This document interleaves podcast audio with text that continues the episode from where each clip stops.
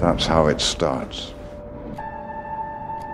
The fever, the rage, the feeling of powerlessness that turns good men cruel. Welcome. I'm Andrew Dice, And I'm Stephen Colbert. and this is Batman v Superman by the Minute, a podcast watching that movie I just mentioned one minute at a time. I continue to wonder if at like minute 70 we should just be like, look, you know what this is. Um, but weirdly enough, people do still regularly start with the most recent episode. So for those people, you have picked a heck of an episode to come in on minute, fittingly, minute 66, Hell on Earth, A Living Nightmare.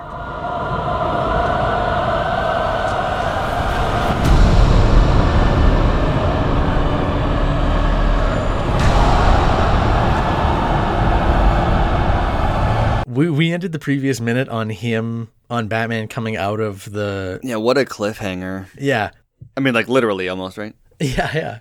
Nice. This sequence, ridiculous it exists. But the fact that the reveal shot, if you showed me this still frame days before Batman v Superman came out, my brain would not be able to comprehend how a movie could even surround this. it is it is hands down like one of the most arresting images that has I won't even limit it to like superhero movies. Like if this was a comic book splash page or or double like a double splash page, it would be here we go, the story is starting. Yeah. Well, the context of we're just coming out of a like a banquet or a, or a or a, a classy party, right? That we led yeah, we led straight into this from um Yep. from the museum, the art museum. So the context makes it even more like I'll say jarring, but it's not obviously not not a negative connotation. And so, but having it stand on its own, it's it's insane. But knowing that this arises out like totally unexpectedly out of the middle of this other story, it grabs your attention. it's, it's not subtle. I think the thing that I, I, I love about it is it is this weird combination of um, painterly surrealist fantasy that Snyder just injects into of, of the visual style of his movies. Also, it's like it, the most meta as it can possibly be, like a literal omega symbol in the ground. Like it's just a um I think honestly, I, I, I, and most like most people probably the first time I saw it, I assumed this was a dream. Yes. This cannot be real. It is too horrifying. It is too, uh, Surreal. yeah, beyond f- fathoming. Yeah. And also, Batman looking possibly the most badass he's ever looked in a movie or comic book. oh yeah, I think the the Nightmare Batman getup is probably my favorite. Like I'm I'm always chicken out on like investing in the hot toys, but whenever I finally decide to to drop down the coin on uh on one of those, I'm I'm getting Nightmare Batman. I have a Nightmare Bat- Batman Funko. That's the most I'll invest right now. Michael Wilkinson, Yeah. I mean, b- brilliance. Every every part of it. I mean, I I we could do an entire podcast on that coat. Well, and I think that's something about this movie, Zack's general approach, but also this movie that is often overlooked. I think it's got more versions of the Batsuit in it than any other single Batman movie, right? I mean, maybe did like Forever or Batman, and Robin, had the silver, but but did, I but, think I think probably. but in this one we've got we've got the original suit, we've got this suit, and then we've got later on we get the uh, armored. the armor suit. It's just, so it's just cool to kind of embrace Batman in that way. Yeah. of um it, it, when you think about it no batman doesn't just have one you know he's gonna adapt to different situations but so it's also that but it's also got that it's a mad max vibe going on Yeah. it's just it's it's just bang and then of course the score it's you've got these this um this choral like yeah. hell i mean it sounds like something from like uh the, what you would imagine this the soundtrack to like dante's inferno would be Yeah. The Book of Revelations. yeah, it's just this hellscape of of screaming voices and and there's fire pits going off and whatever the constructs are in the sky. Oh yeah, just it's it's one detail that I noticed on this viewing that is like if those things weren't there, or if the rubble between the buildings wasn't there, it would look like, hey, Earth could come back from this. right, right. But that stuff is just like, oh, there is a level of liter like physical oppression. What used to be, uh, I guess we either Gotham or Metropolis. What does it matter at this point? Uh, I always picture like a, a kid who's destroyed like a toy city. No, it's not that people left. Whatever was here was annihilated. Yeah. There's also some really interesting Easter eggs also that I don't think necessarily make sense until later. I don't think I even noticed this until after Justice League came out. Actually, when I noticed it was at the end of Justice League, they make Wayne Manor the Hall of Justice. But after the theatrical cut came out, Dave, the film junkie, had a storyboard. Um, was the first like major leak from the movie that showed another nightmare scene, and in it you see a Hall of Justice. It's a very similar shot. You see a Hall of Justice sign and like Wayne Manor, and I remember after looking at that and I looked back at that, I was like, wait a minute, Wayne Manor is in the background of this shot. Like he's coming out of the Batcave. You got Wayne Manor in the background, and then in preparing for this minute, if you look over on the other side, you can also see like the glass lake house that, that he's living in during the normal timeline of the movie. There's so much going on here that I think we still don't even have full context for. But it's very clear that if there's a moment of this film that is truly setting up Zack Snyder's full vision for this five part Justice League story that he wanted to tell, this is the moment when it happens.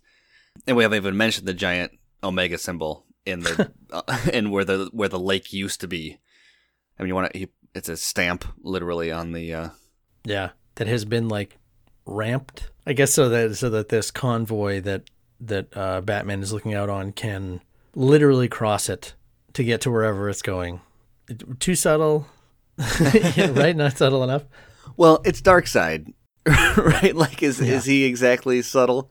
Yeah I, I do find it interesting that it's we normally try to avoid getting into the whole nitpicking or complaining about what people say about the movie or kind of how they initially reacted to it. But with this particular minute, I think that's that's one of the weirder. You you kind of can't not address it because it was so. The initial response to this was so like, what was that? Why was it there? Why wasn't it a post credit scene? And we don't know at this point in the minute yet what's really even going on. But yeah. I I found it visually and tonally arresting. I was very invested in it. The cool factor enough is is good enough to keep me going. Like I'm not sure at what point people kind of just tuned out thinking this is this is I don't know what they what they thought it was, but I mean everything about this right now is like look at me. Like that look at me, pay attention to me is what this moment in the movie is saying. I am, yeah. I am important. I'm a big deal. I'm going to have big consequence. I am a big consequence. We don't know even people who know comics don't know yet. I mean, the Omega symbol means a lot of things. But the Omega symbol here, like I said, kind of makes the most sense in a dream which again would be like wow bruce's dreams are getting a lot more literal. Yeah well and and it's accompanied by the we talked about in the end of the last minute that you hear the world engine noise going into it again. Yeah. Last time we heard that was uh, when he was visiting the crypt. Since then have we heard was that was the wheelchair between now and then oh if you're including that Whee! yeah we have yeah but but yeah the last time we heard that was the crypt and that was a quasi dream sequence. Mm-hmm. And so so we hear it again leading into that and so but it's so much more visceral and and real what exactly is this? Yeah, this that I guess that's kind of in in the text that the dream about him at his parents' funeral and the dream about visiting their crypt are like coded the same. Yeah. This is like almost the opposite. And then he so he stands up and he he looks out with these binoculars and he pulls down the binoculars and and his eyes are well I don't want to say his eyes are pitch black because I'm I'm they're not we see them later on I think it's just the way the shadows work but um where Batman's Batman eyes no longer has eyes yeah but it's visually it's crazy how it's just it's so the shadow is so deep in his eyes that it just looks like there are no eyes there. It just looks like pits where his like you're looking into his soul, which I think kind of gets that the idea up front. If the barbed wire and the apocalyptic fire pits and and Omega symbol didn't say anything, Batman and the the fact that he's toting a gun with a Joker card on it, if those things didn't communicate this well enough, like Batman is kind of he's been changed by whatever happened leading up to this. Another reminder for people who, I guess, need one or, or I, I hope will take it to heart that if this was a comic book, this would scream intentionality. Yes. You don't depict a Batman a close up on his face with no visible humanity. Yeah. That would scream on the page that they were saying something. And we don't usually get that in comic book movies. Right. I'm not keeping a running track of how many times we've talked about it in Batman v Superman that this has the same intentionality behind it. We're on minute 65. So Six, 66, sorry. Yeah, so how many times we talked about it? Probably 66 times. 66 times at least. Yeah. I, I don't think it was until this time that I noticed, like, oh, let me fix my settings. Oh, no, there just aren't eyes there. Yeah. Wow, okay. and then I think we we move from there to kind of understanding that if, if anyone had assumed that Batman was watching a convoy with the intention of attacking it, we soon learn, or I guess we should call out that you can see both Wayne Manor and his lake house if if you want to map out where both of these things relate to the Batcave, and we assume that he's exiting the Batcave, you can see Well, and we know the Wayne- Batcave is under the lake to an extent. At least if we've yeah, if we're gonna flash forward to what we know of Justice League, that um right. that there is Or something. the Batman, the Batmobile comes home, right? Uh, yeah, true. It also goes into the lake. Yeah, so we can see when he mounts uh, his cliff, the cliffhanger. Yeah. Wayne Manor is visible there, and then way off in the distance on the right side of the screen, where you wouldn't be looking, is his unmistakable glass lake house. A much worse view in this dark future, but It also begs the question of how big this version of the Batcave is yet, because we've only really seen the one section of it. I assume he has an entrance from the lake house. Maybe that's wrong, but in the earlier minute, like when he's showering or when he looks at the um, the Robin costume and stuff, it looks like he we see him like descending a staircase or something Mhm. there. Whereas in the other scene, like he came down down the elevator. I don't know where he's coming in and out of, but this is clearly an exit up here that he's overlooking this on. But then he goes down. Is it in the same minute that he goes down and um and comes out to meet the trucks? yes, And he they're his people. and he comes out. Yeah, exactly. They're his people. It, this reminds me of like of a of a better production value version of some cool paintball places that I've been. like you get the the school bus rolling up with the like the, the spikes on it and stuff, and it's very Sons of Batman sort of thing going on, like from the end of um, Dark Knight Returns. yeah, or like a, a glimpse of the Dawn of the Dead sequel that Zack Snyder never made. right, exactly.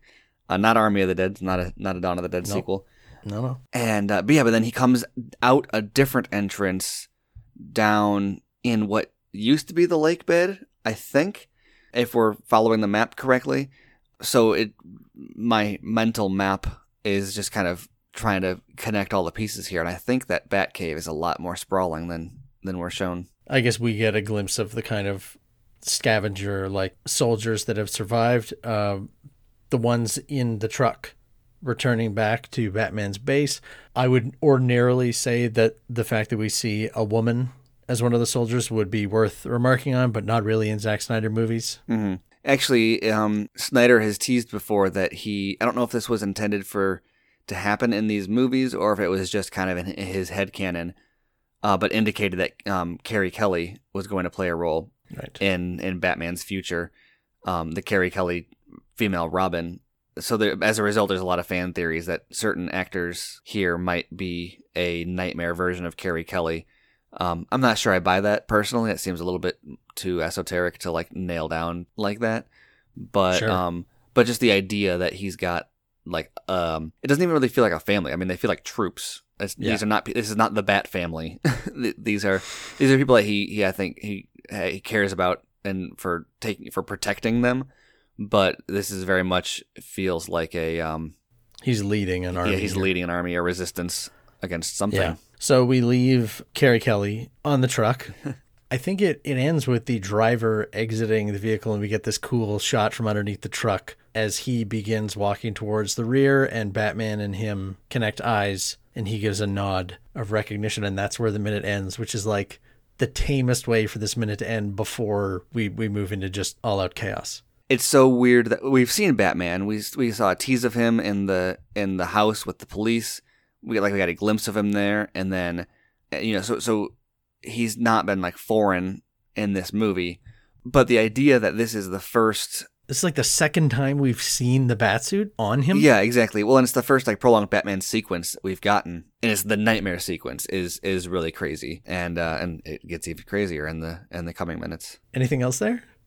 No, I think I mean this minute's mostly just kind of set up for for what's next, but it's full of like Easter eggs and kind of small world building things that don't really matter yet, but it's very ominous. You know everything matters, but you don't know why. It dripping with importance and significance. But yeah, and it's funny because even like in the in the um in Zack's commentary, he was like, "What's going on here? Is it a is it a dream? Is it a you know? I, I'm not I'm not really sure yet." hopefully someday we'll find out. yes. A quiet ending to the first Hell minute. Yeah, so we're gonna get a lot more, a lot more Batman in the next minute. In in a few ways, we'll have a special guest with us. Yeah. Batman himself, Mister Richard Cetrone, Ben Affleck's stunt double, who does most of the heavy lifting in this scene. Um, we'll get to talk to him a little bit about The nightmare. the the, The nightmare, I of making the nightmare. yeah, exactly. So that'll be fun. An honorary third chair, our first, but hopefully not last. yes. Yeah, that's he's the guy in the batsuit. That's gonna be awesome. In this future, the nightmare where everything has gone absolutely horrible, I guess if you want to stop and think about it, Bruce has just become Batman now. Yeah. Like he's no longer Bruce. He's wearing the batsuit. Oh yeah, that's a really good point. And he's got no eyes. Like that's the Yeah. only part of Bruce that like you can see through him, right? Is the same eyes. Yeah. Yeah. Interesting too, because he has the goggles. So it's almost like they do nothing.